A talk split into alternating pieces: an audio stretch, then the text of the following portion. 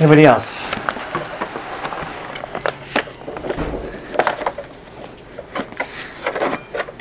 It is. Uh, it was Brother Abraham's uh, time to preach, and I usually do not uh, uh, take it away. I am glad not to preach, but um, this one the Lord gave to me earlier in this week, so I felt like He wanted me to share it. So let's pray together.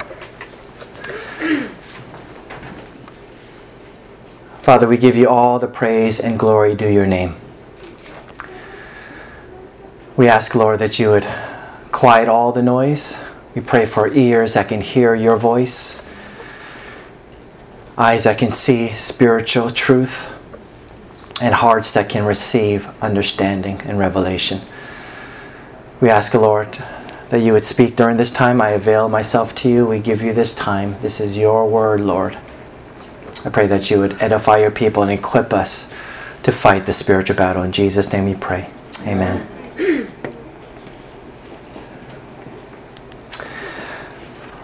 Can we pray the Ephesians 6 prayer all together?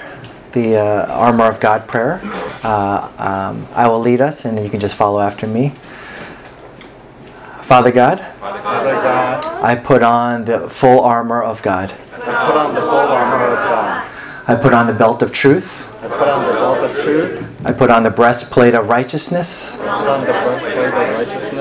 I put, put on shoes fitted with the readiness of the gospel of peace. I put on the shoes fitted with the readiness of the gospel of peace. I take up the shield of faith. I take up the shield of faith. I put on the helmet of salvation. I put on the helmet of salvation. And I wield the sword of the Spirit. And I wield the sword of the Spirit. Which is the spoken word of God. Which is the spoken word of God. Amen. Amen. Today, the title is Bulletproofing Our Faith Against Satan. Bulletproofing Our Faith Against Satan. I chose the term uh, bulletproof because I've been watching Knees Over Toes guy on on uh, YouTube, and he talks about bulletproofing your knees, and I think he's onto something because uh, you know professional athletes with with strong leg muscles, they're still tearing their knees. Uh, so, so although the muscles are strong, the tendons are weak and the ligaments are weak, and all the, the hidden muscles are not developed so that uh, when they slightly move out of place, the body should be able to handle it, but for whatever reason, a knee gets torn. Um, so there is a bulletproofing uh, method which I've been following him, and amazingly, my knee has been, uh, the pain has been reducing, my strength has been building. Uh, so it is, it is amazing. So we're, we're going to be bulletproofing our faith today against Satan. Who can sense that uh, Satan is attacking more vigorously uh, these days? Anybody? Uh, I think all of us can sense it. Uh, you can sense it personally, I'm sure. Uh, I think you can sense it in our world that Satan is ramping up his attacks. And so the first question is who does Satan attack? Of course, he attacks all believers. I think especially he attacks the vulnerable. He attacks children, those who cannot defend themselves well, uh, anybody living in fear, uh, anyone in, under oppression. Uh, Satan is attacking such people, and also those who are in per- perpetual sin. 1 Peter 5, verse 8 says, Be sober minded, be watchful. Your adversary, the devil, prowls around like a roaring lion, seeking someone to devour. Uh, I've been uh, taking out some of the weeds uh, in front of my home, and if, if you have a small little weed, just one whack of the of the the pick shovel or whatever it's called, and the weed just comes flying out. Uh, but if you take a bigger weed, you just whack it it's still not coming out. You whack it. You just don't have to whack it like 10 times and get to deep into the root and, and then pull it out. And I think Satan, he, he whacks people one time and a lot of times we fall. But if you have deep roots, then he has to whack again and again. Eventually he gives up because he can't uh, take you down. Uh, and, and he is a lion and he is prowling the world and he's looking always to devour someone. That is his end game. And so if he can't attack you, guess who he'll attack next? He'll attack, if you're married, he'll attack your spouse. Uh, if he can't get your spouse and ruin your marriage, what's he going to attack next? He's going to attack your children. And after that, he's going to attack a family member. So he's always looking to attack because he wants to bring down uh, uh, individuals and, and families and households and churches and nations. John chapter 12, Jesus visits um, Lazarus, Martha, and Mary and, and out of gratitude, probably because Jesus uh, raised uh, Lazarus from the dead, uh, uh, they're, they're cooking this feast. And, and Mary, in particular, she is sensitive to the Spirit, and she, is, she knows that this is an occasion to express extravagant gratitude uh, to, to the Lord Jesus. And so she takes an expensive uh, one pound of, of expensive ointment. She pours it out on Jesus' feet and wipes. Uh, uh, wipes his feet with her hair. And, and, Ju- and, and, and Judas, of all people, criticizes her and, and acts as if he cares about the poor. And we get this insight from Scripture that because he's in charge of the money bag, he's a treasurer, he's been helping himself to it um, that's and so obviously he doesn't care about the poor. He just wanted more money uh, to steal from himself. And so if we fast forward to, to the end, uh, we're going to talk about Judas as well. Uh, why was he in particular the one that betrayed Jesus? It's because he was in perpetual sin and he was uh, targeted uh, by Satan. When does Satan attack? He attacks at an opportune time. He attacks when we're weak. Uh, Luke chapter 4, Jesus is led by the Holy Spirit into the desert. This is his temptation. This is his uh, Jesus' midterm exam. He must pass this in order to, to begin his public ministry. And then, of course, Calvary is his final exam. Uh, and while he is there, it says, for the 40 days, he's being tempted uh, Luke chapter 4, verse 2. He's being tempted by the devil all throughout the 40 days. But at the end of the 40 days, uh, Satan really ramps up his attack, and we see the exchange between Jesus and Satan. And Jesus doesn't, uh, doesn't buckle. Uh, he is bulletproofed in his faith. And Satan uh, leaves him, and it says he departed from him until an opportune time. And so, if you are weak, uh, if you are vulnerable, if you are stressed, if you are under pressure, uh, then it may be the opportune time because you wonder, like, why am I uh, spiritually doing poorly now? We ha- you have to see there there was a uh, there's a uh, things that were happening in your life, and Satan saw this was an opportune time for him to attack. How does Satan attack? Satan attacks uh, through words, and he attacks through people. Uh, the Greek word for mind is an interest has an interesting definition. The mind is the organ that receives uh, the the thoughts of God. Did you know that? That when you uh, you think it's just a random thought, but actually it's God speaking to you. Uh, and as long as you can clarify, okay, is this, is my thought or not? Eventually, over time, you get to you get to be able to distinguish. This is not my thought uh, you know your thoughts, you know how you think, and this thought is just just so different. And, and you begin to distinguish, oh, this is God's thought, and your mind is receiving the thoughts of God. So, by implication, if your mind is the organ that can receive God's thoughts, it can also receive Satan's thoughts. And people need to also distinguish that. Is it my thought, which is most of the time? Sometimes it's God's thoughts, sometimes it's Satan's thoughts. Satan attacks primarily through words that we receive in our mind as thoughts. Revelation 12, verse 10. And I heard a loud voice in heaven saying, Now the salvation and the power and the kingdom of our God and authority of his Christ have come, for the accuser of our brothers has been thrown down, who accuses them day and night before our God. So Satan attacks through words, primarily through accusation. So if you feel uh, condemned, if you feel guilty, if you feel worthless, if you want to throw in the towel, chances are Satan is there. He's he's he's using words and you think it's just random thoughts? You think it's your own thoughts but it's satanic thoughts that have come in. And he uses these words. He preys on our insecurity. He preys on our guilt. He sees uh, the open wounds and so he attacks there. Uh, and these thoughts can be it becomes so oppressive. It's like a, it's like some people describe it as like a blanket. It's a heavy wet blanket. It just weighs you down. It's the thoughts that come from satan Satan also preys on idolatry. If he knows you love money, then he's going to give you opportunities to make money. Satan also attacks through people, and we're not saying these people are necessarily satanic. We're just saying that at a moment, anybody can be used of Satan to be an instrument of Satan. I could be in, in an unguarded moment in my harshness, I could be an instrument of Satan to Jackie.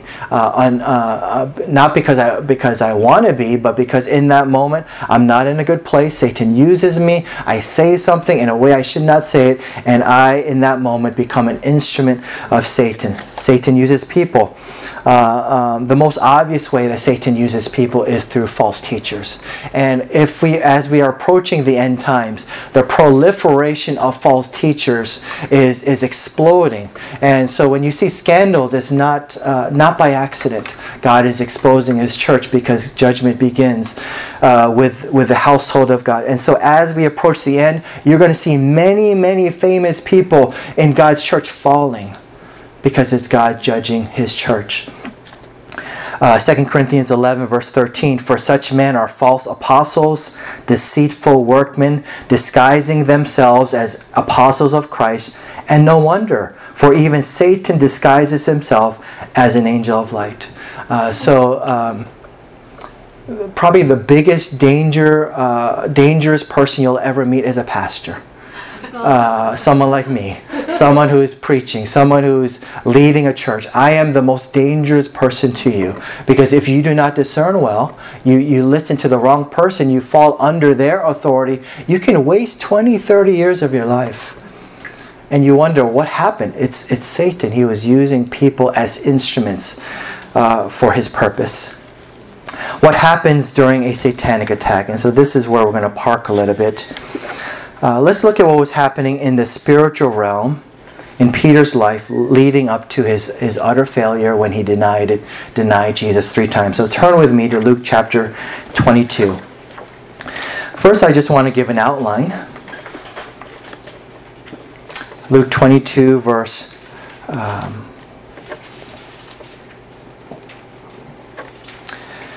verse 3. Then Satan entered into Judas, called Iscariot, who was a number of the twelve. So again, why was Judas chosen? Is because he was in perpetual hidden sin. This is not accidental, but he was he was uh, stealing continuously for these three years, and so Satan saw that and said, "This is the one I'm going to go after." So he first he spots a victim. He's a, a roaring lion. He's seeking to devour, and then uh, you see in verse 24 a dispute among a dispute also arose among them as to which of them was to be regarded as the greatest. And so first Satan attacks one of, uh, one of the 12 and then you see the, the influence of Satan spreading to all 12. Um, and, and, this is a progression. And so if you see just just out of the blue, it's it's like um, just conflicts and like tensions are rising in your family or in your church, and and just it, it could it could happen through one person who was an opening, but from that one person, it's spreading like cancer to the rest of the body of Christ. And so it goes from there, and then in chap in, in verse thirty one to thirty four. Satan goes now after the top leader of this group of 12. He goes after Peter. And we're going to spend some time talk, going, uh, talking about Peter. And then in, in, a, in uh, verse 53 it says,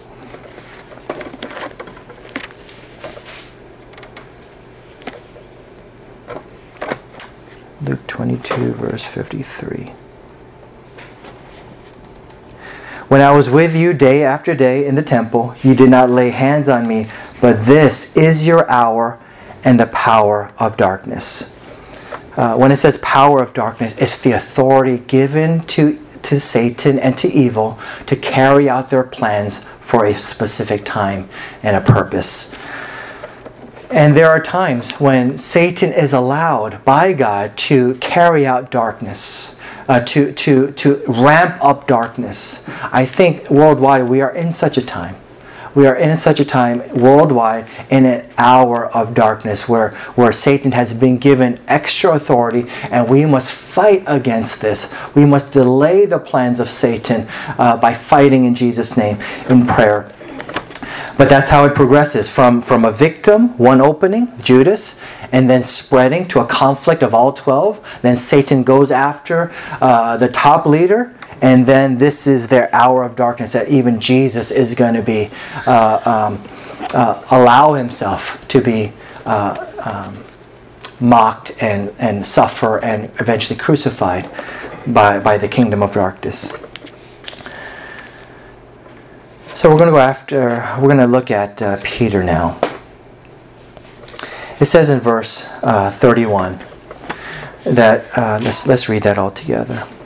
Simon, Simon, behold, Satan demanded to have you, that he might sift you like wheat. Did you know that Satan makes many demands of God to have you, to have me, to have all of us? He's going after pastors first. He's going after uh, families, so he's going after husbands, he's going after fathers, he's going after uh, world leaders. Uh, he wants to have all of us. And he makes regular demands to God to have us.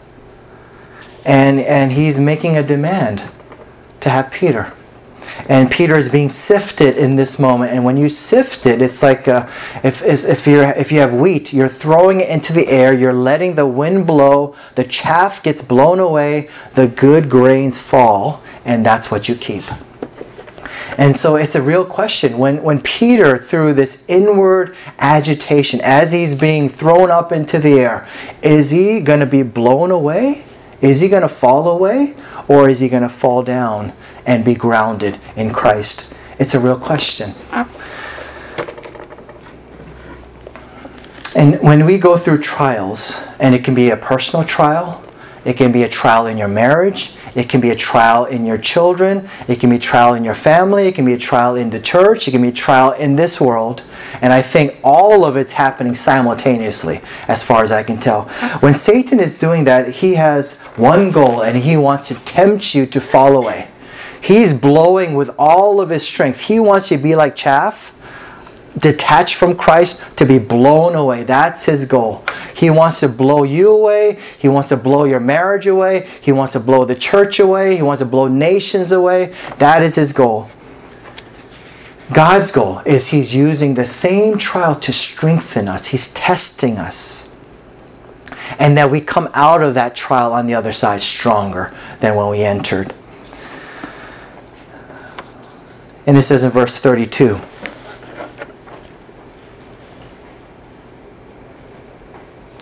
But I have prayed for you that your faith may not fail. And when you have turned again, strengthen your brothers. When it says Jesus, he prays for us. It's not a mechanical routine prayer. It, the word means to beg. When Jesus intercedes for us, he is begging that our faith not fail. Um, there's a, there's a theology which says once saved, always saved. And of course, when you're outside of time like God is, He sees the end. And so He sees the, the one who was with Him in the beginning, He sees the one who will persevere to the end. But for us, when we're in time and space, we don't know. We don't know, can Peter? Is Peter going to make it? It's a real question. If, if I am being sifted by Satan, am I going to come out on the other side persevering? If you have a theology that says, yes, once saved, always saved, then you don't even wrestle with this question. You don't even wonder, why does Jesus have to beg for me? He already knows I'm going to come out the other side. Uh, but there is this real question for us who live, who are limited in time and space will I come out on the other side?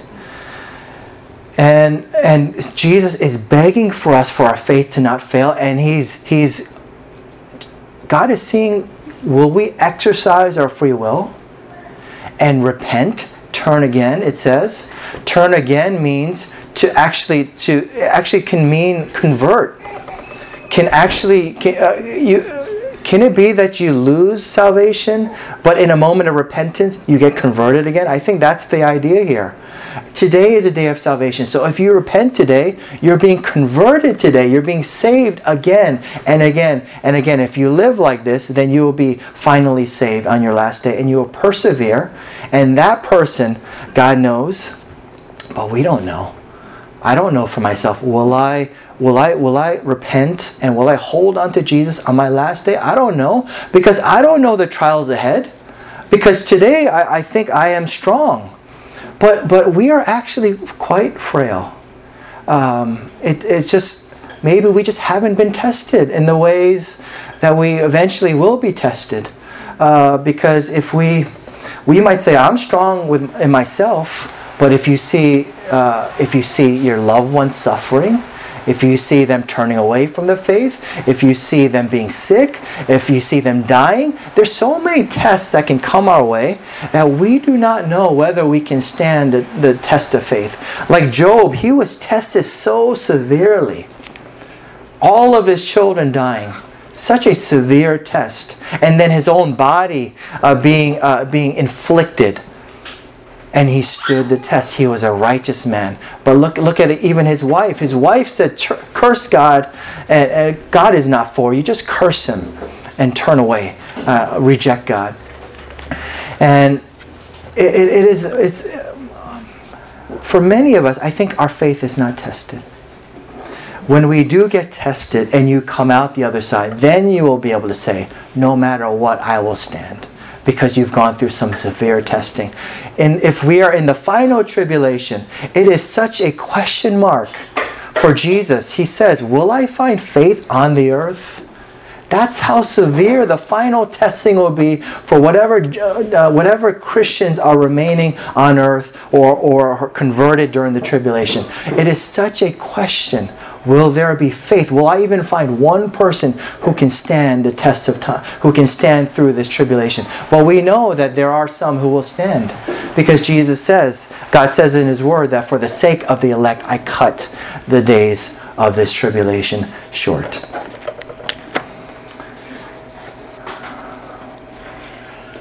So, what happens if Satan attacks you and you fail? At that point, you're lost again uh, you're like lost sheep. Uh, and and, and there, there's only one hope.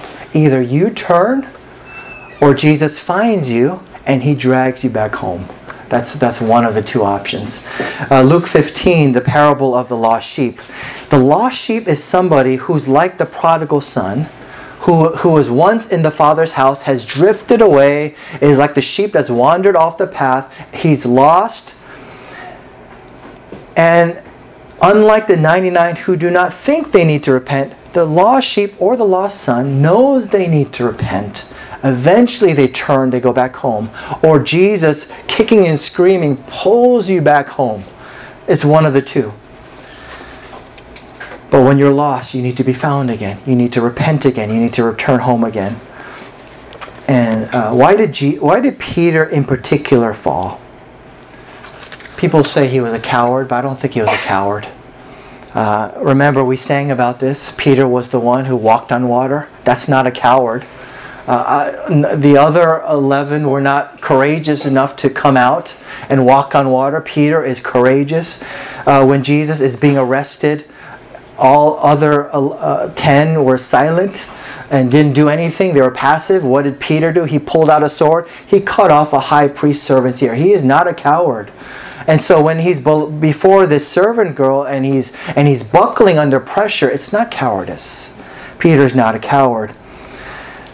When when Jesus was by Peter's side, he was fearless. Um,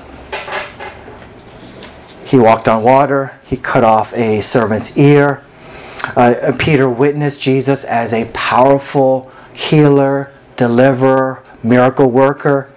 Uh, he never saw Jesus in, in the way uh, that he's about to see him uh, um, in, in, uh, in weakness. not defending himself, allowing himself to be scorned and ridiculed and beaten. He's never seen Jesus like this. And, so uh, when Jesus uh, was left Peter, and, and, and, Peter saw Jesus this week, I think it just it just um, uh, turned his world upside down. He did not know how to how how to make sense of it. Uh, so when Judas saw that Peter, when Judas saw that Jesus was not going to make him rich, because I think that's why he was in it. He was there for the money. Uh, if, if Jesus can multiply uh, bread and fish and feed multitudes, if you stay close to that kind of a person, uh, you're going to be rich. Like in some charismatic churches they say i have i have gifting just send money to the church. And you stay around that kind of a pastor you're going to be rich too. And and so judas must have thought this and it, his his picture of jesus was shattered at the end. And so what did he do? He betrays him. Peter's picture of jesus was likewise shattering. And peter didn't know what to do. And he felt abandoned and um, and I think this gives a picture also of us. When do we fall? It's when our picture of Jesus, which is a wrong picture, is shattered. And we find out in that moment, hopefully over time, that the Jesus I knew before was a Jesus of my own making. It was a Jesus of my own imagination. It was a Jesus of doctrine. It was not the true Jesus. Some people in God's church only know Jesus as a Messiah. He's only grace. Uh, he's, he's, he's a forgiver of my sins. He's a savior of my sins. They don't know resurrection power. They don't know hope beyond the grave. They, they live life defeated and broken and condemned and guilty. And their, their other extreme, they only know Jesus as a king. And, and, and they say, well, Jesus oh, is a victor, and so I'm a victor. I, I never had a bad day in my life. I, I never need to repent, and, and I'm going to conquer uh, universities. I'm going to conquer the media. I'm going to conquer these seven mountains. I'm going to bring I'm going to bring the kingdom of God on earth through my zeal. And, and, it's almost like Jesus, you don't need to come and reset everything and remake everything because in my zeal, my church, we're going to take the gospel to the ends of the earth. We're so successful. We can do this so well. I can bring God's kingdom and and they say there's only blessing in your life. There's never a bad day in your life. There's going to be blessing and and financial provision and you're going to have you're going to be rich and you're going to be influential and you're going to be famous and everything that the people in the world chase after in God's church you're also going to have all the same things. And both extremes I think are not the real Jesus. The real Jesus is one who died who suffered who was ridiculed, who died on a cross shamefully, but he rose again. The resurrected Jesus, who is humble yet firm. He is full of grace, yes, but he's also one of truth. It, it, the, the fullness of Jesus is, is, a, is in some ways a contradiction. He's a Lamb of God and the Lion of Judah at the same time. It's the true Jesus all throughout Scripture, if you look at the epistles and Paul's letters, he is constantly aware, uh, warning God's church. How did you fall in for this counterfeit Jesus? Didn't I give you the true Jesus? How come you fell when this other person came in and started teaching you, slowly started distorting and giving you a different Jesus? We also fall like Peter when we uh, follow a Jesus of our own making. So now the conclusion. How can you and I bulletproof our faith so that the next time Satan attacks, you and I will not fall but will stand firm? There's a real question uh, for Peter. If Jesus did not go looking for him, would Peter have ever found his way back home? For many of us, when we are lost, the fact that we got found again is not because we were so good at repentance. I think many times it's because Jesus was so good at finding us. Jesus is such a good shepherd. Uh, in periods of when I was lost for decades and decades, it's not because I was so good at repenting that I found my way back to the Father, but it's because Jesus is such a good shepherd. And, and the parable of the lost sheep is a parable for all of God's church that Jesus looks for his sheep when we're lost. And it is often, we are often lost, and Jesus looks uh, for his lost sheep. John 21 is probably the most tender chapter about Jesus uh, restoring uh, Peter and finding a lost sheep. it's unfortunate in the English there's only one word love, but in the Greek there are many different words for love. There's uh, agape love, which is God's love. There's phileo love, which is uh, brotherly love. There's love between husband and wife. There's eros, passionate love. And in verse 15, Jesus asks Peter, Do you agape me? Do you love me the way I love you, Peter? More than these. And Peter is so ashamed and it's rightfully so. You know, if, if before Jesus, Peter denied Jesus and, and Jesus asked him, Do you agape me? Peter will be the first one to say, Yes, Lord Jesus, I agape you. I'm the one in the water. I'm the I'm the first to, to chase after you. I am the leader of this group. I, I have full confidence that, that I agape you. But now he has been humbled by his defeat. And he says, Lord, I phileo you. I have affection for you. It's not agape. There's a huge gap there. It's just affection for a friend. And then Jesus says again in verse 16, Do you agape me, Peter? And again, Peter answers, I phileo you. I have some affection for you, Lord Jesus. And then Jesus in verse 17, he lowers it.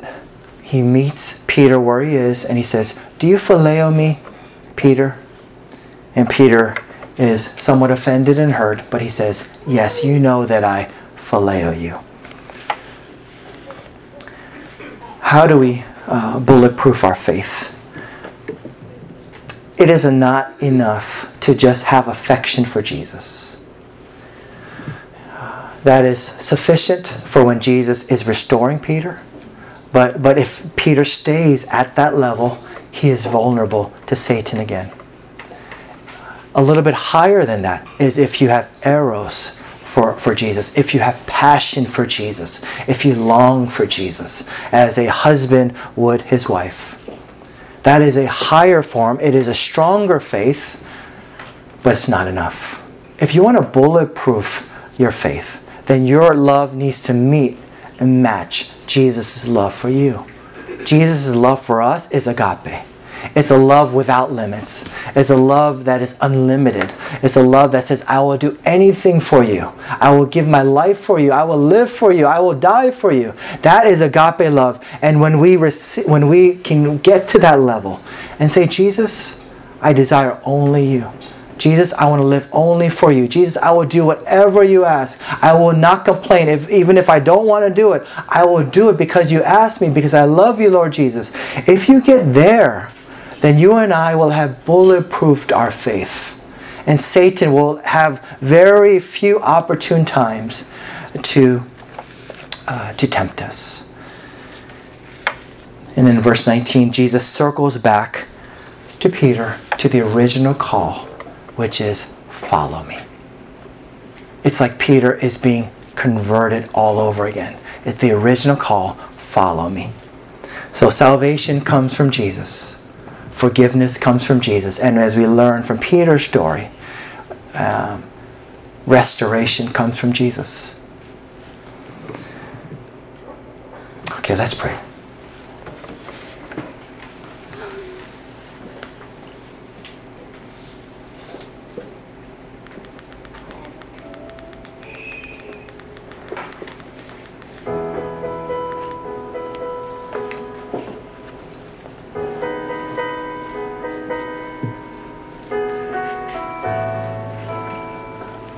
forgive us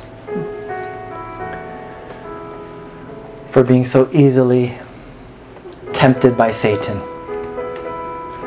so easily becoming an instrument of Satan.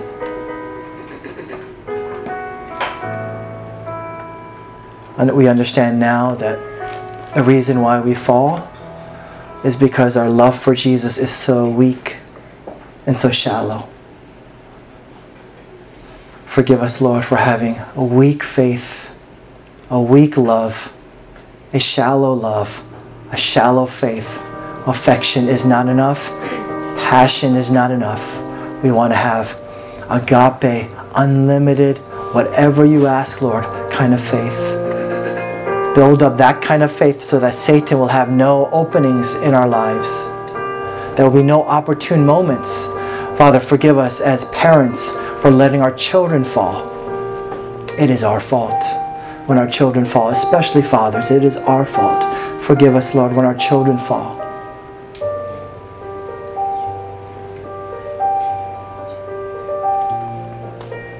I come in the power and authority of Jesus Christ. I bind and rebuke Satan and all of his activities among your people gathered here and online.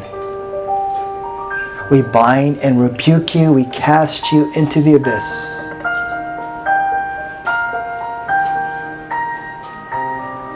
We ask Jesus that you would come and look for your lost sheep. I pray, Jesus, you would find us again. Find us again. Restore us again. Forgive us again. Receive us again as children of God, Father. As we partake in the Lord's Supper, we understand, Jesus, you are a suffering Messiah, but you're also the reigning King of Kings and Lord of Lords. We plead your blood over every person here in our spirit, soul, body, mind, will, emotion. Cover, cleanse, sanctify us. Meet us now, Lord. In Jesus' name we pray. Amen. If you'd like to come forward for prayer, I'll be up here. If you want to tap a shoulder to someone next to you and receive prayer, uh, please do so.